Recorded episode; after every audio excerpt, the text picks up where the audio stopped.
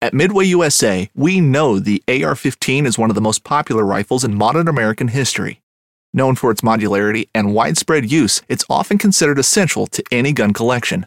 The essential things you need to run an AR 15 are usually always in stock during shortages, things like magazines and 5.56 ammo. Whether you're looking to buy a new AR 15 or buy parts for your modern sporting rifle, log on and for just about everything for the outdoors, shop midwayusa.com.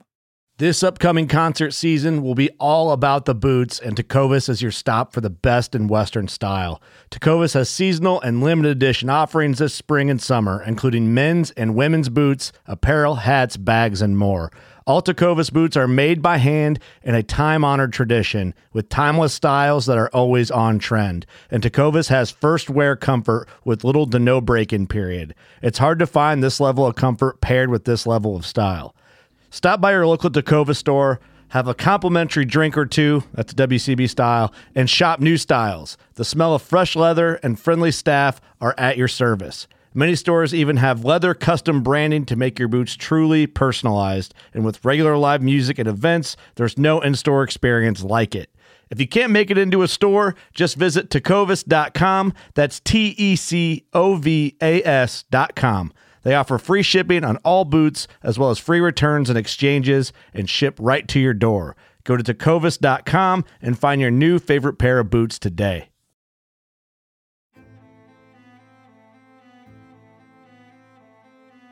So there's a reason why I started Blood Origins. And that reason is simple. Is that I wanted to convey the truth about hunting. It brings awareness to to non-hunters that it's it's more than just killing animals. How do I start it? Brittany. My name My name. is- Oh, does my hair look okay? It's fantastic. My name is Mike Axelrod. Start again. Yeah, I hated it too. Braxton, you said something in the car to me. You said that you were living on borrowed time. Hmm.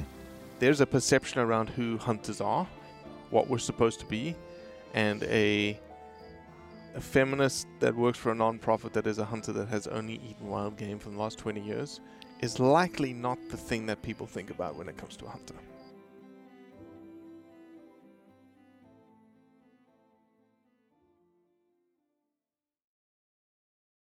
You may not know the name Chris Dorsey.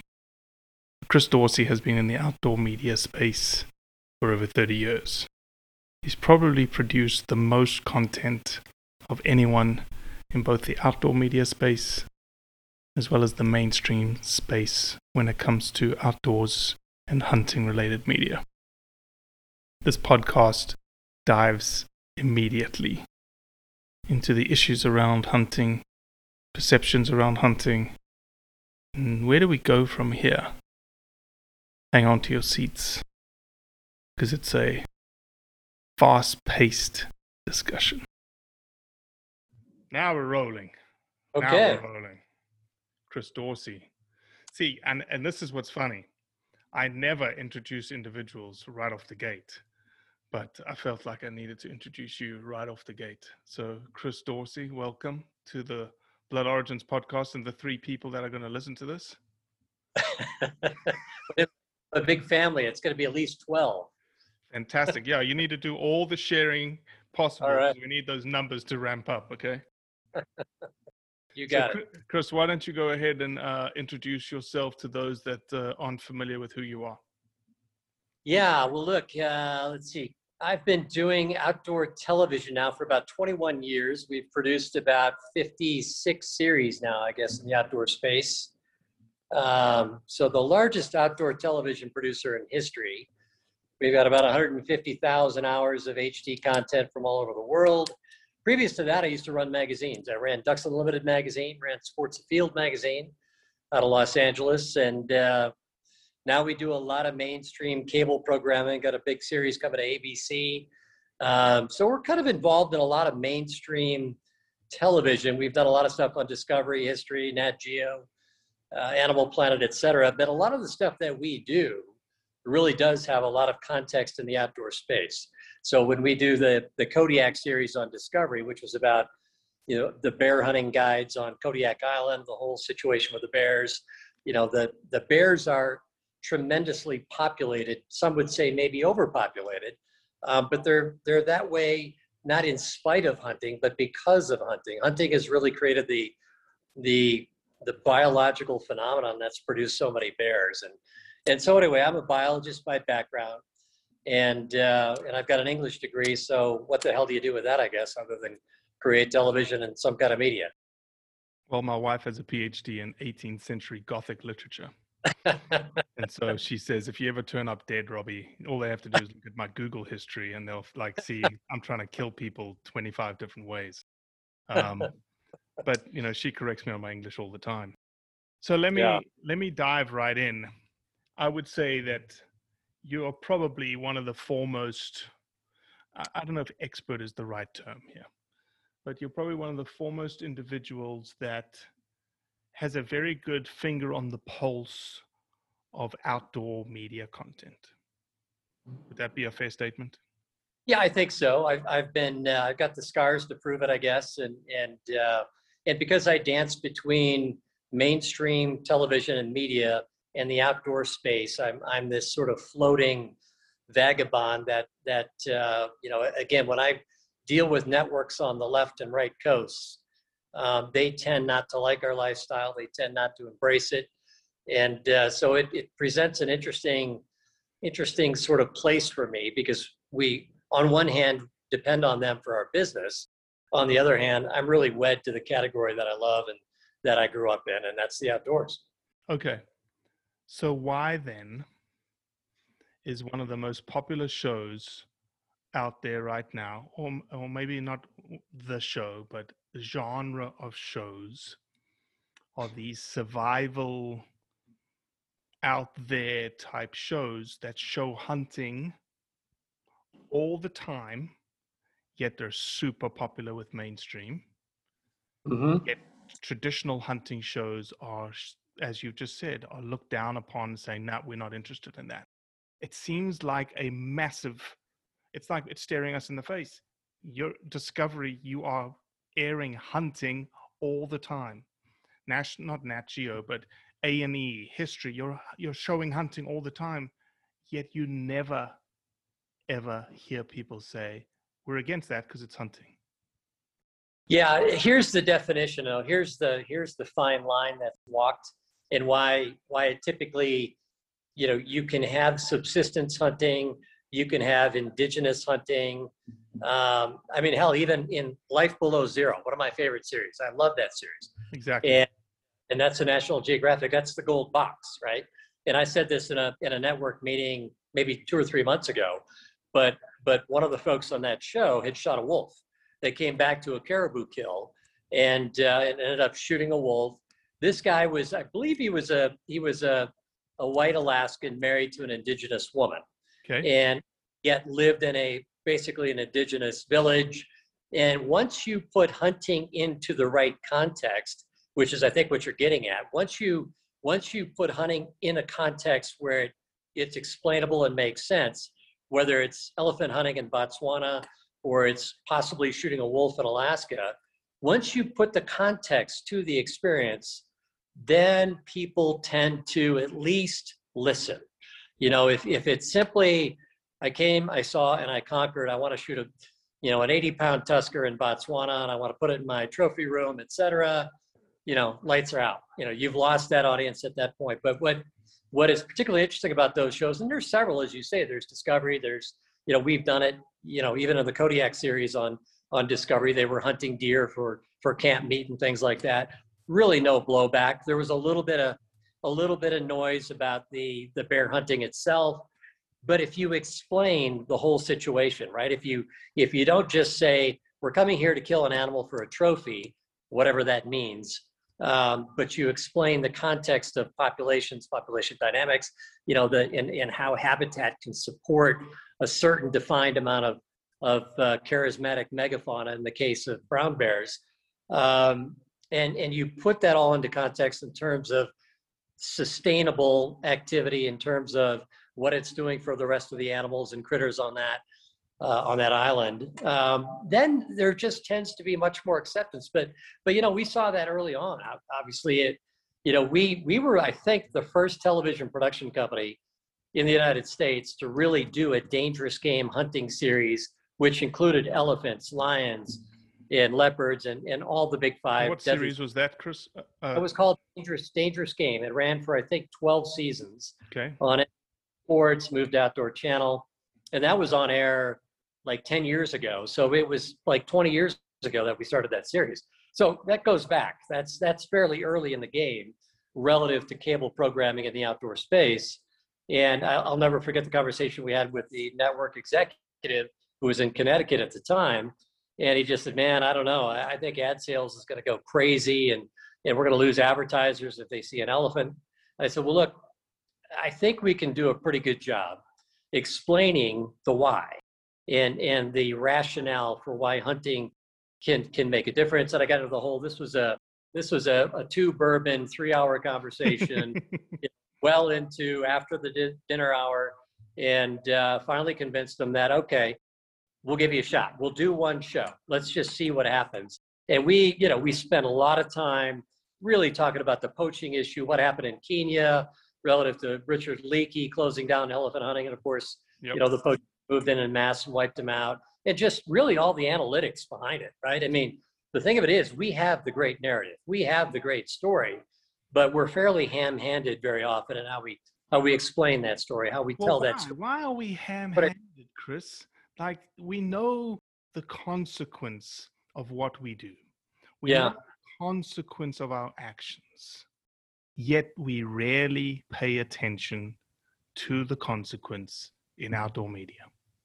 Yeah, you know, yes, we do, and and I think I think there's so much access now to for for people who really maybe don't know, quite frankly, um, they they just don't have any experience. They're not communicators professionally. They haven't they haven't gone through the ranks of of fielding letters from readers over periods of time where the readers say, "Why don't you take your pen and shove it up your ass?" you know, I don't believe in what you're saying. I think you're wrong, and you're a moron, and whatever. And so you you fine tune your argument, right, over a period of time of going through that cauldron of give and take, and and then then you're a little bit more qualified to reach the masses with a with a message that will impact the entire category. And what I see now is a lot of people that I think, frankly, are well intentioned. They just come from a world where there are no anti hunters. They don't ever have a negative comment about hunting. They don't experience that. They don't see it. You know, they're in wherever, rural, deep south, or in the west, or whatever. And I know a lot of those people. And number one, even if they're not exposed to them, they don't really give a damn what animal rights people think anyway. Now, what they're not processing is what they're doing will have implications to other people. And you want to be a little bit careful about that. And the unintended consequences of just saying pound sand, I don't, I don't really give a damn what you think in a medium um, is a little bit risky. And there's there's think- we've seen.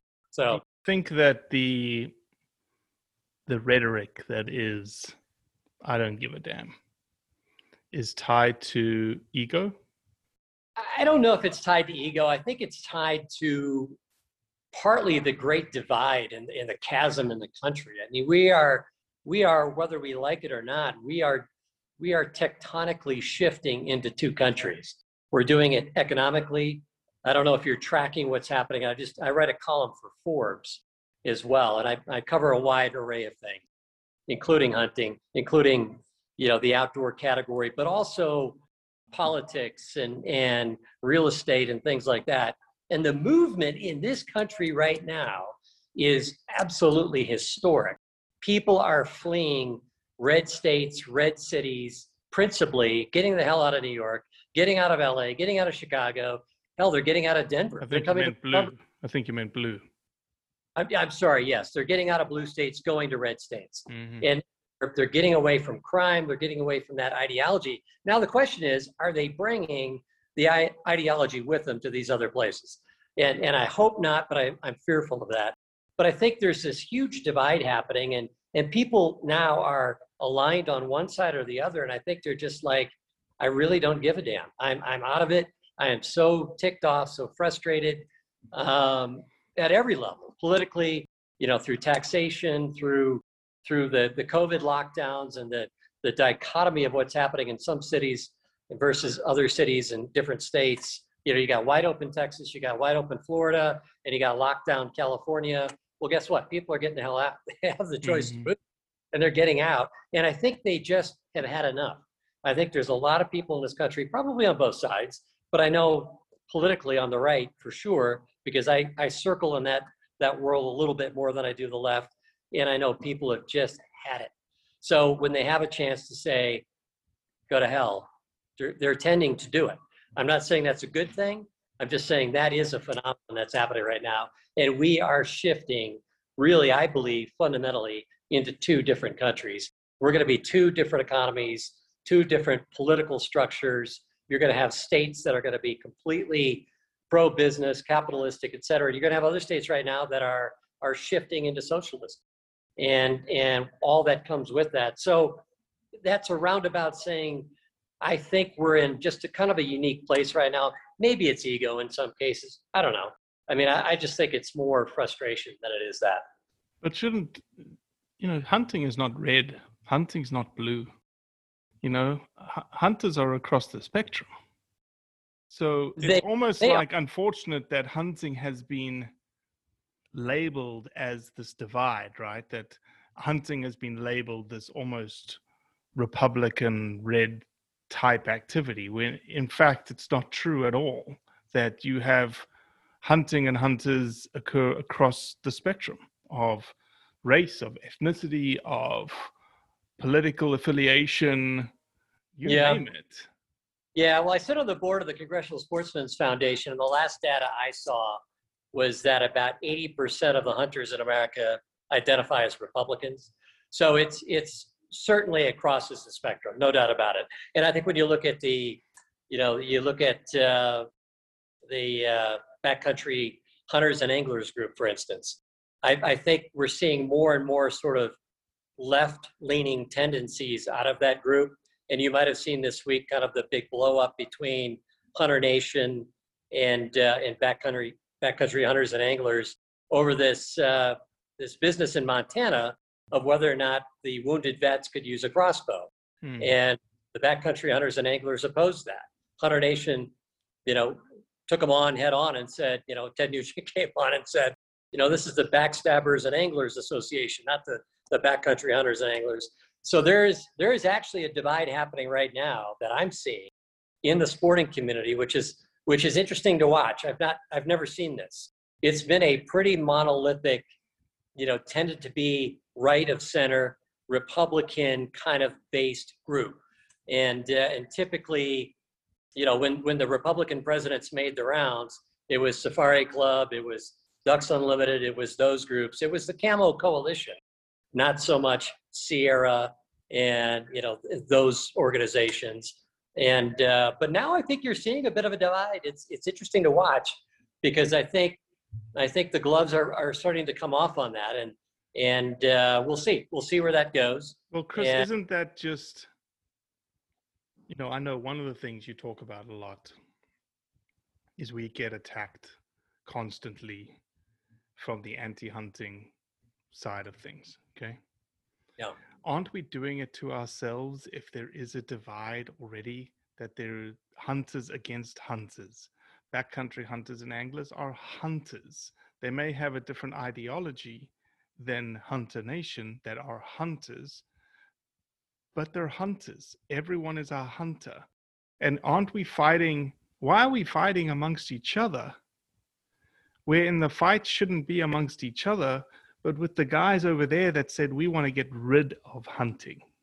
Yeah, well, look, I, I think if if we were all coordinated, you would say, yeah, we wouldn't do that, right? But we're we're not fighting over whether or not there should be hunting. The the debate that I'm seeing emerge between a couple of the hunting organizations and maybe more is really about about public lands and public land access and and who gets to do that and and uh, you know th- that's the sort of debate that's happening but it was it was just a, a bit surprising to me that backcountry hunters and anglers chose this bill in Montana, Mhm. which seemed like I, I don't know how many wounded vets are hunting in Montana with a crossbow.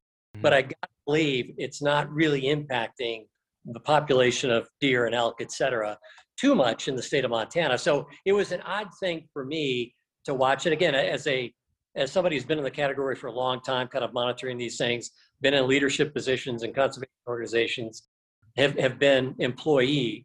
I was an employee of Ducks Unlimited for a decade of my life. So I, I've been I've been looking at this for a long time. It was just one of the first times I've ever seen a group kind of kind of go out of its way for very little gain, in my opinion. I mean, you know, okay, I think the argument was, you know, the the the bow hunting, the the crossbow hunting was already addressed through some other other situations, other laws in Montana. So we didn't really need to open this up to wounded vets. But the optics of that were, were pretty awful, in my opinion.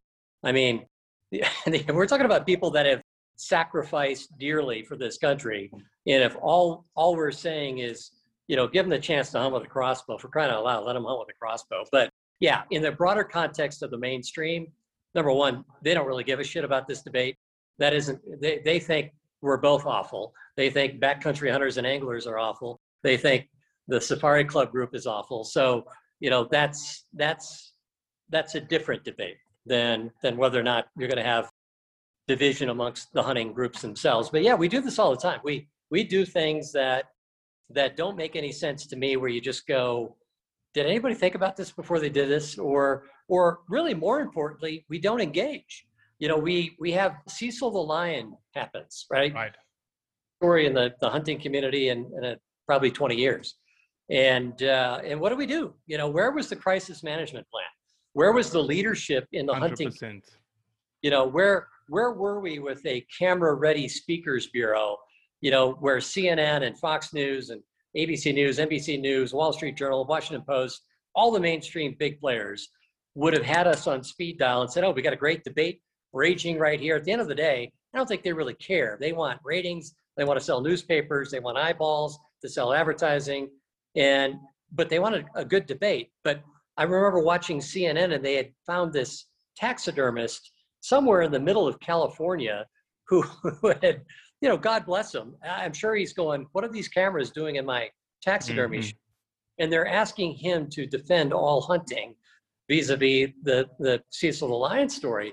And I'm thinking to myself, oh my God, you know, how are we not ready for this? And, and I remember sitting in the, the CSF, Congressional Sportsmen's Foundation board meeting we were talking about this, and this is comprised of the leadership of the industry, right? All the manufacturers, several of the conservation organizations. It's not a general board, it's an industry board. People that have a real vested interest in the success of our industry and all that good stuff.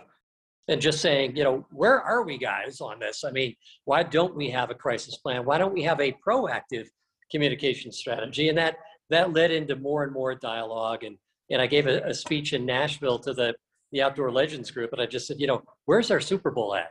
You know, why aren't we? One hundred percent. Where's our billboards? Where are billboards Right. outside of Los Angeles, outside of New York?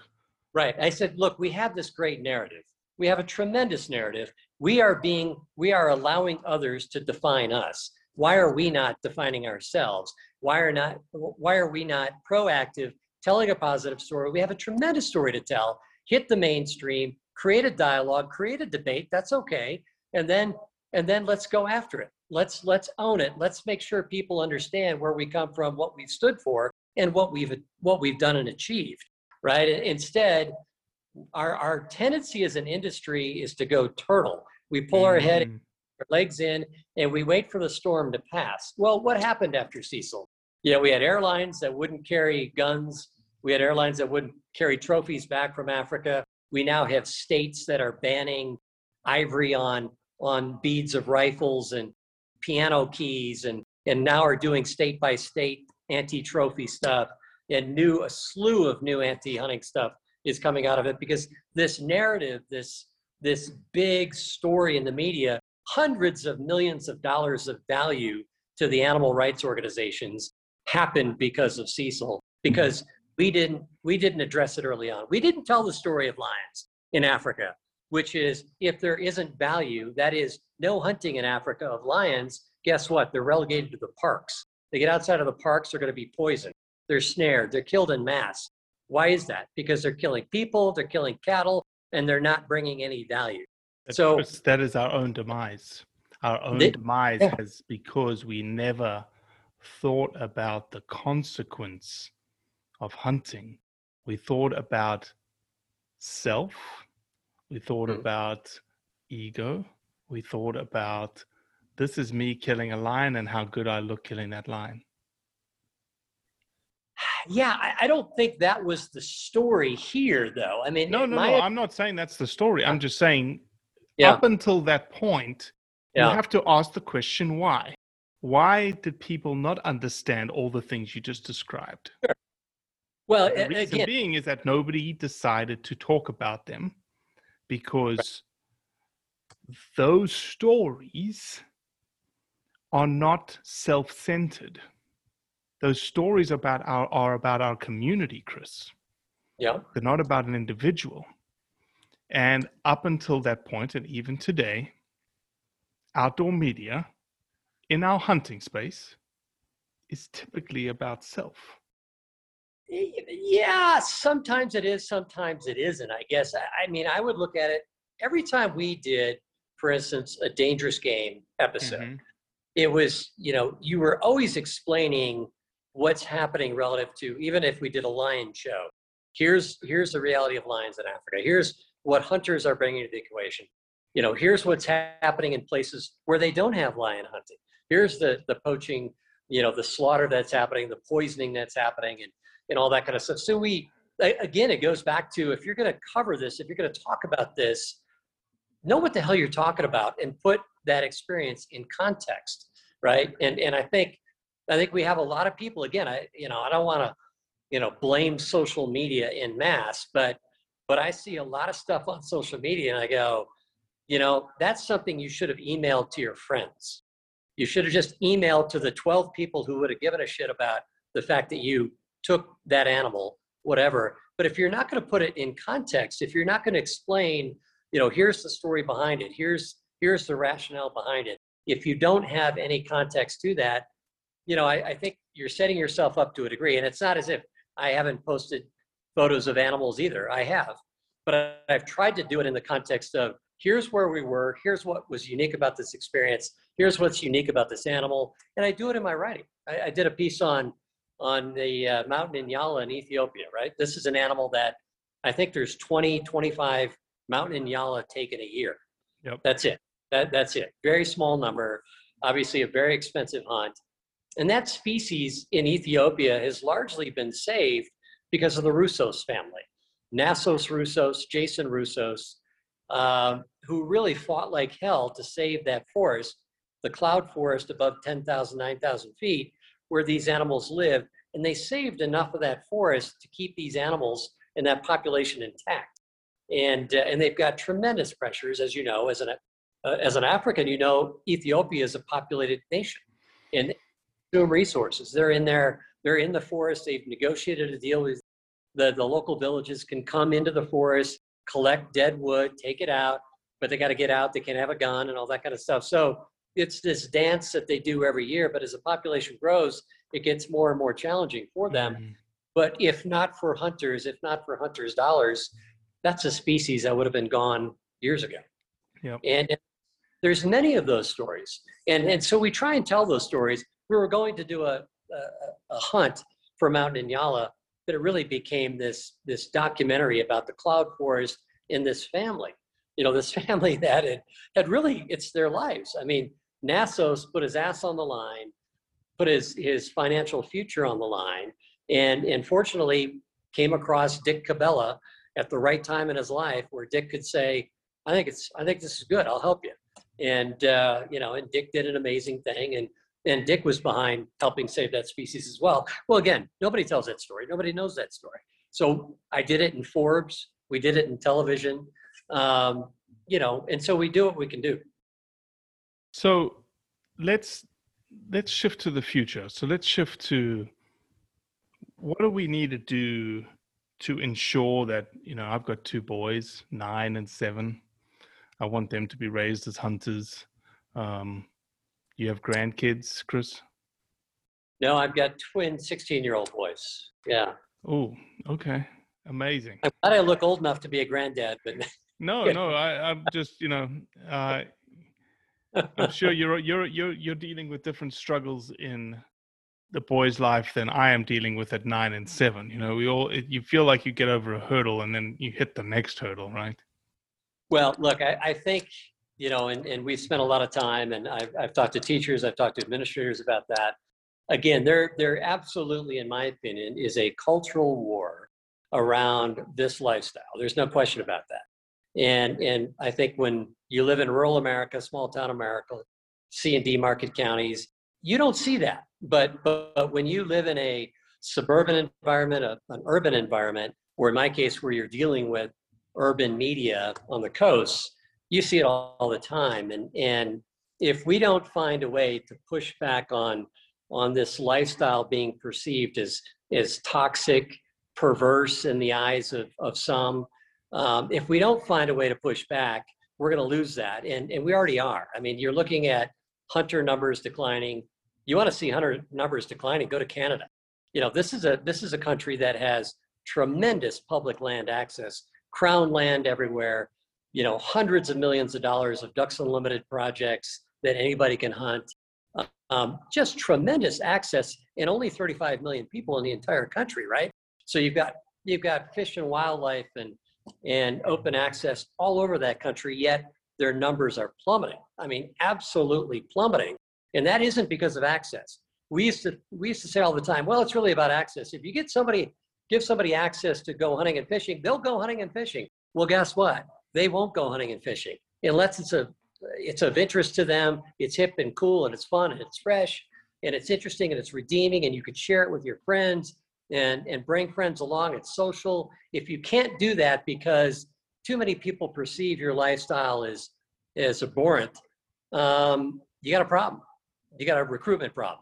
And, and i think that's when i look at the 3r program recruitment retention and reactivation that is kind of sweeping the industry right now that that uh, pittman robertson dollars are helping go into to help fund at the state level. I think it's a great idea. I think it needs to embrace the notion that we can't just ask somebody to go hunting. We've got to create an environment where they want to go hunting, where there's interest in going hunting. And the only way we can do that is if we defend ourselves and push back against the, the cultural warriors who are against us. You know, the animal rights groups that are raising hundreds of millions of dollars a year that are really aided and abetted by mainstream media anyway, right? So they have a multiplier effect because they have coastal media, giant coastal coastal media companies that are in the tank with them already. So we've got a we've got a more uphill battle to fight. Having said that, there's still 60 million of us who hunt and fish. There's still a, a critical mass out there, but we've got to be strategic, smart, activated. We've got we've got money, we've got the narrative. We just have to have the leadership, and that's that's what so I think. You think that that's what's missing? You think that it's just leadership? That's the only thing that's missing? Not the only thing, but I think it's the key thing. I, I okay. think we have leadership and, and be able to say, we need a sustained multimedia campaign to the mainstream and and it's got to be at scale that makes a difference. And when i say super bowl ad I, i'm not being rhetorical. Where are our super bowl ads? Johnny oh, morris yeah, johnny morris at bass pro shops just put one in this year. There was a bass pro ad in the super bowl now, it was soft and and feel feel good about the outdoors, et cetera. That's fine. At least he's making an attempt there. But we'll engage. We've got to be proactive. We we have to go after our enemies as well, not just stand back and try and defend. But we need to go after them for the frauds that they are. What is it they're doing for wildlife? What exactly are they doing to save animals in Africa? Oh, you mean what they're doing is actually hurting Af- African animals and wildlife and people? Well, maybe we should tell that story. Mm-hmm. Maybe we should decide their finances. Maybe we should understand that that they're really just bilking blue hairs in urban America on, on emotion and really doing nothing about it. In the case of, of Humane Society of the United States, convicted of federal racketeering charges. Where is that story in the mainstream? Why aren't we helping tell that story? So, anyway, yeah, we, we need to be a hell of a lot more aggressive we have to be strategic and we've got to sustain it. This isn't a let's place an ad in the Wall Street Journal and walk away, our work's done. this has got to be got to be just part of our day-to-day exercise, and that's the federal level. We got to do it at the state level as well. Mhm. And no, it's uh, funny you say that. It's it's almost you almost have to think like, why are we not thinking that way? And I'll give an example. So Blood Origins, our global fingerprint is is just exploding, and I think people are, you know, they're seeing this this narrative, this way of interacting with people, the way of pushing back against the narrative, the fight that we, you know, we put our shoulder behind that stone every single day. And unfortunately, the stone is back at the bottom of the mountain every time we wake up. Um, yeah, but like in Australia, I got sent a picture of a local newspaper. And in the local newspaper was an ad taken out by an anti-hunting organization, a animal rights organization, and it had a duck across a cross, uh, uh, over a cross, and said, "How long are we going to allow the slaughter of ducks to continue?" And it was in lieu of the duck season coming in the state of Victoria, something that I would say 99% of Americans have never heard of. That oh, there's a duck season in Victoria. Well, the duck Mhm. season in Victoria right now is under massive attack. They got reduced to two birds. It, the season got reduced from 95 days to 30 days, and it's all because of animal rights groups. And I looked at this ad and I said, why are we not proactively, like you said, putting ads out there? Why is hunting? You use the turtle analogy. I like to use the fact that hunting is in a closet and the closet door is closed and we like it closed. And when the, the closet door gets yanked open and we get punched in the nose by the animal rights, we come flooding out and we fight, fight, fight, fight, fight. And then we retreat and we close the closet door again and say, please leave us alone. Yeah. And we can't do that anymore. We have to be proactive. I think that there is a way to be proactive that isn't antagonizing. I think that there's a way to be proactive that is attacking, but smart, as you say, smart and strategic in the message that you're putting across. That is almost a blend of emotion and data, because let's be honest, that's why the other side wins. It's mm. because they play on people's emotions. Well, we can play on emotions too. Because there's several things about us that that is very emotive. And so it's almost like I agree with you, Chris, I- and I've been struggling with it every day. It's like, how? Like, how do we do it? How do we get the Super Bowl ad? How do we get the billboard that's on the major interstate uh, coming into Los Angeles? How do we get, you know, I've I have this fantasy of having a pool of money that hey, somebody out of Australia comes in and says, oh shit, let's put an ad in a local newspaper. Boom, let's do it. I've got the money. Let's go do it. You you want to do it? Let's do it. Let's put Yeah. a- an ad in the UK tabloids. You know, that kind of stuff. Just like absolutely turn the tables and as you say, go on the offensive. But Well, I, I, I think to your point, yes, we absolutely should use emotion in our campaigns as well. You know, the old axiom in the communications business is E plus I equals C. Emotion plus information equals communication. And, and that's the baseline of how we, we need to operate. But I think getting to the funding side, we've had a lot of discussions about this at, at the CSF level, and I've had it throughout the industry. Look, we we generate hundreds of millions of dollars through excise taxes every year. With gun and ammo sales, particularly right now in Pittman Robertson, uh, we're generating extraordinary amounts of money. So the money is there. We need to say, and, and when that was created, here's the other thing about the Pittman Robertson Fund. It goes back to the 1930s, right? right. And back then, there was the genesis of, of Ducks Unlimited. There was the kind of an early Boone and Crockett Club that you know wasn't a, a national play by any stretch. Couldn't really do anything in terms of delivering conservation, et cetera. And that was about it. There, there really was no private sector conservation of consequence in the United States when that was created. And by the way, that was a self-imposed excise tax. Hunters and anglers, anglers on the Dingell Johnson side, hunters on the Pittman Robertson side Yep. said, we got to do this. We want to be taxed. We want that money to go to the states to create habitat, et cetera. And again, there was no private sector delivery of that. And now there is. Now you've got fully fledged Ducks Unlimited Delta Waterfowl, Rocky Mountain Elk Foundation, Quail Forever, Pheasants Forever, uh, Turkey, NWTF. You've got all these conservation organizations, in my opinion, that can now deliver significantly on all sorts of conservation efforts in this country. Why shouldn't they qualify for direct funds from Pittman Robertson?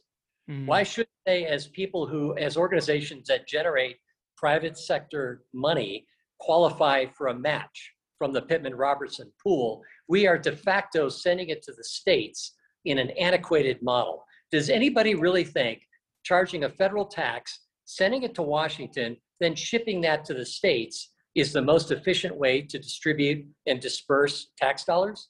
I don't think so. So if we can give some of that money in a qualified way to the 501c3 nonprofit conservation organizations, the Camo Coalition, the people that support those those conservation organizations, I'm sure would be 99% in favor of doing that. So I think we need legislation that says, guess what? We'll keep the Pittman Robertson tax, but these conservation groups, if they raise money, qualify for matching funds up to a certain degree. Let them start privatizing conservation on scale in America. And let's get away from state bureaucrats, state employees, and many of them are terrific, wonderful. The good ones will be absorbed by these nonprofit, private sector conservation groups. And to me, that's the way forward. Because if we're going to send this money to the states, state agencies, and say, we want you to save our ass, we're doomed. We're Mm. done. The Mm. state agencies are not built to do that. They don't have the capacity, they don't have the vision to do it. And frankly, many of them look at hunters and anglers as, as a problem rather than a customer. And until that changes, until they view us as customers, we're going to be at odds in many ways. And, and we are right now in many states. Fortunately, I live in a, a good state, Colorado. We have a very proactive Hug a Hunter campaign where they're, they're putting ads out in the mainstream, you know, state uh, television stations, radio stations, talking about all that hunters do for all conservation, for all species beyond target species. So anyway, that that's my big concern. I think I think we have we have relied on state agencies, looked at them as somehow they're going to save this category. Let me tell you, my friends, that isn't going to be the case. If that's what we're hoping for, we're done. And and I'll give I sent people to the International Association of Fish and Wildlife Agencies because I wanted to see what was being presented right at this big conference, annual conference. And again, this is all the state agencies, it's many of the NGOs, it's the federal agencies as well. It's really all the people involved in managing wildlife in the United States that attend this thing. And and the theme that came out of that was hunters are going away. We have got to find new revenue streams. We have got to find new money. It wasn't how do we save hunting, our revenue stream. It was their toast. We've got to find new streams of revenue. Let's see if we can get tax dollars, general tax dollars, and and and no real reverence or ownership to save the lifestyle whatsoever. And I'm thinking to myself, all right, we're pumping tax dollars, we're hunting license dollars, you know, other tax dollars in these states, but then excise tax money going to Washington, coming back to them, and and that's what we're getting. You know, we're not getting them. We're, they're not seeing us as customers in most cases. They're seeing us as people to be managed. Their problems. We got to throw more game wardens at them because deer are being poached or or whatever. You know, and and that's a that's a dichotomy that the industry needs to figure out. And I did see I did see Johnny Morris head of conservation kind of address several of these state agency guys and basically put them on notice. Look, we want to see what you're doing to grow these ranks. We're spending a lot of money with these state agencies through excise taxes, direct contributions, and and where's the plan? Where's the measurement of your success? Right? Should we keep doing this if if we're not going to see results? Mhm. I think, and I think we're on that cusp right now. I think you've got enough of the industry going. I don't. I don't want to keep throwing money at the states. There's got to be a new way forward. There's got to be a Mhm. better way. Mhm. And we've got hundreds of millions of dollars. So when I hear, you know, we're we're up against the animal rights groups, they pale in comparison to what we can generate. We Mhm. just have the leadership, the vision, and the will to to execute a sustained strategy and plan. Why wouldn't we do that? hmm I I like the plan. I agree with some elements of it. I'll disagree with a couple of elements of it. I agree that I think that the private organizations, uh, I like the idea of them being able to match up with Pittman Robertson Act monies. And the qualification that came into my mind as you were speaking was the PR media storytelling side of the equation that is the most important in terms of telling our story. I think the state agencies have, and where I disagree with you is I think the state agencies do have a role to play. Um, and yes, they don't traditionally think of hunters as their customers. And I was a professor in a wildlife fisheries department that taught future resource biologists. And I didn't take, I didn't teach about customers either. I taught about them managing my resources so that the resources were there for my kids and my grandkids one day, which is what the biologist's job is on the ground. And the game warden's job is to make sure that yahoos aren't poaching deer that they're not supposed to be poaching. So I think that there is a place for state agencies, but I definitely, I totally agree with the idea of using a DU, an NWTF, a Rocky Mountain Elk Foundation, as almost a hip to hip partner on the things that state agencies don't typically do very well, which is the storytelling side, the consequence telling side, the recruitment side of hunting and using PR dollars to potentially help that effort. Mm-hmm. I'm a thousand percent in agreement with you. Well, and, and, I think, and I just literally had this conversation with a group about a week ago. When you look at at the creative, you know, you want to you want to spend. You're so you've got 50 states that have access to Pittman Robertson funds, right? And and they've got to find some matches, and they qualify for the funds, et cetera.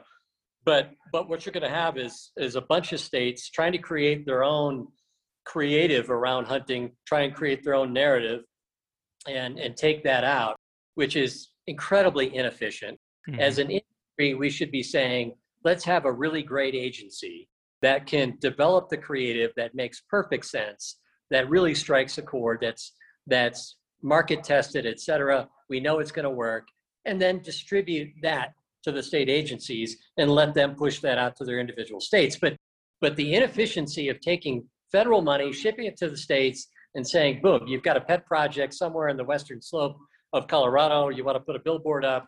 Well, that's great, but but are we moving the needle here? Do we really have a mm-hmm. sense of of the point on the horizon to which we're trying to get?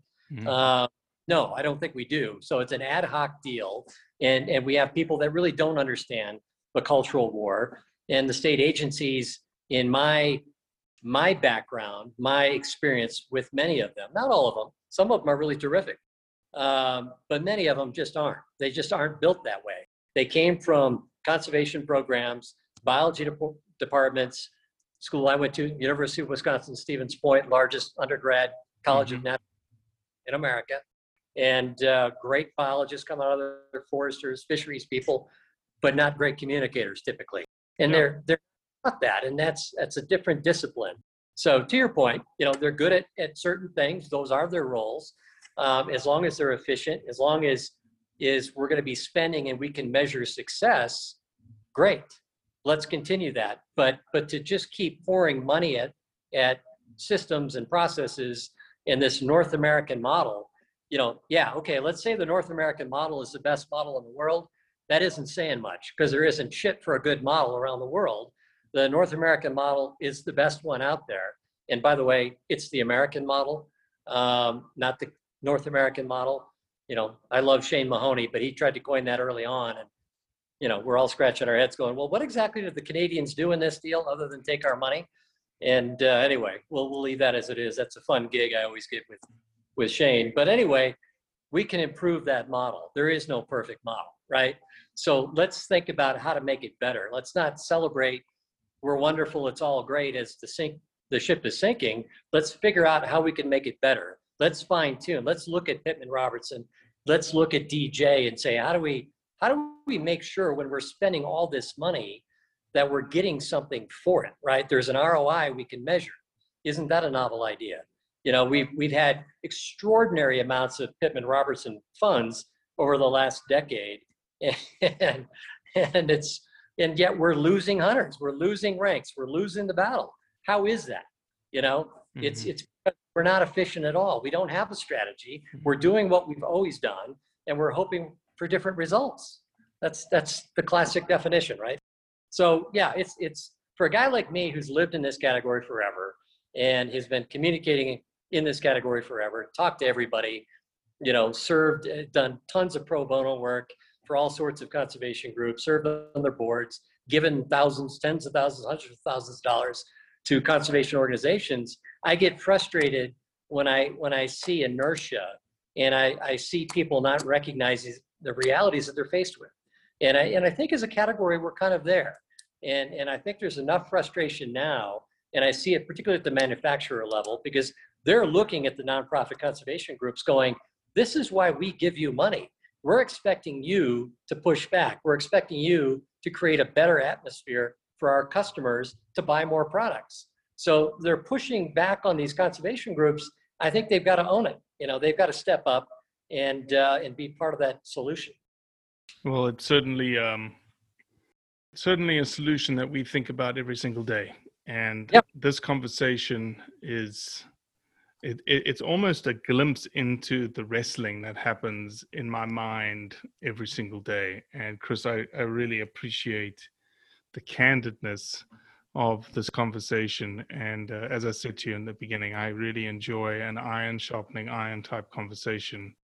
So do I. We certainly had one today. And um, yeah, I look forward to, you know, maybe sharpening some steel in terms of thoughts and because there's certainly room right now the the the atmosphere is ripe for something new uh there's the atmosphere is ripe for a different tact and Yes. uh, there's 100 you know and so yeah just one i appreciate i know it took us a while to get this locked down and uh i'm Well, glad let's that it finally did the- Let, let's get you on the Sporting Classics podcast and we'll continue the dialogue. This, this was fun.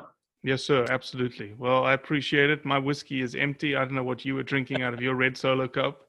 Just just water for now. It's about to. well, I appreciate you, Chris. Thank you so much. All right.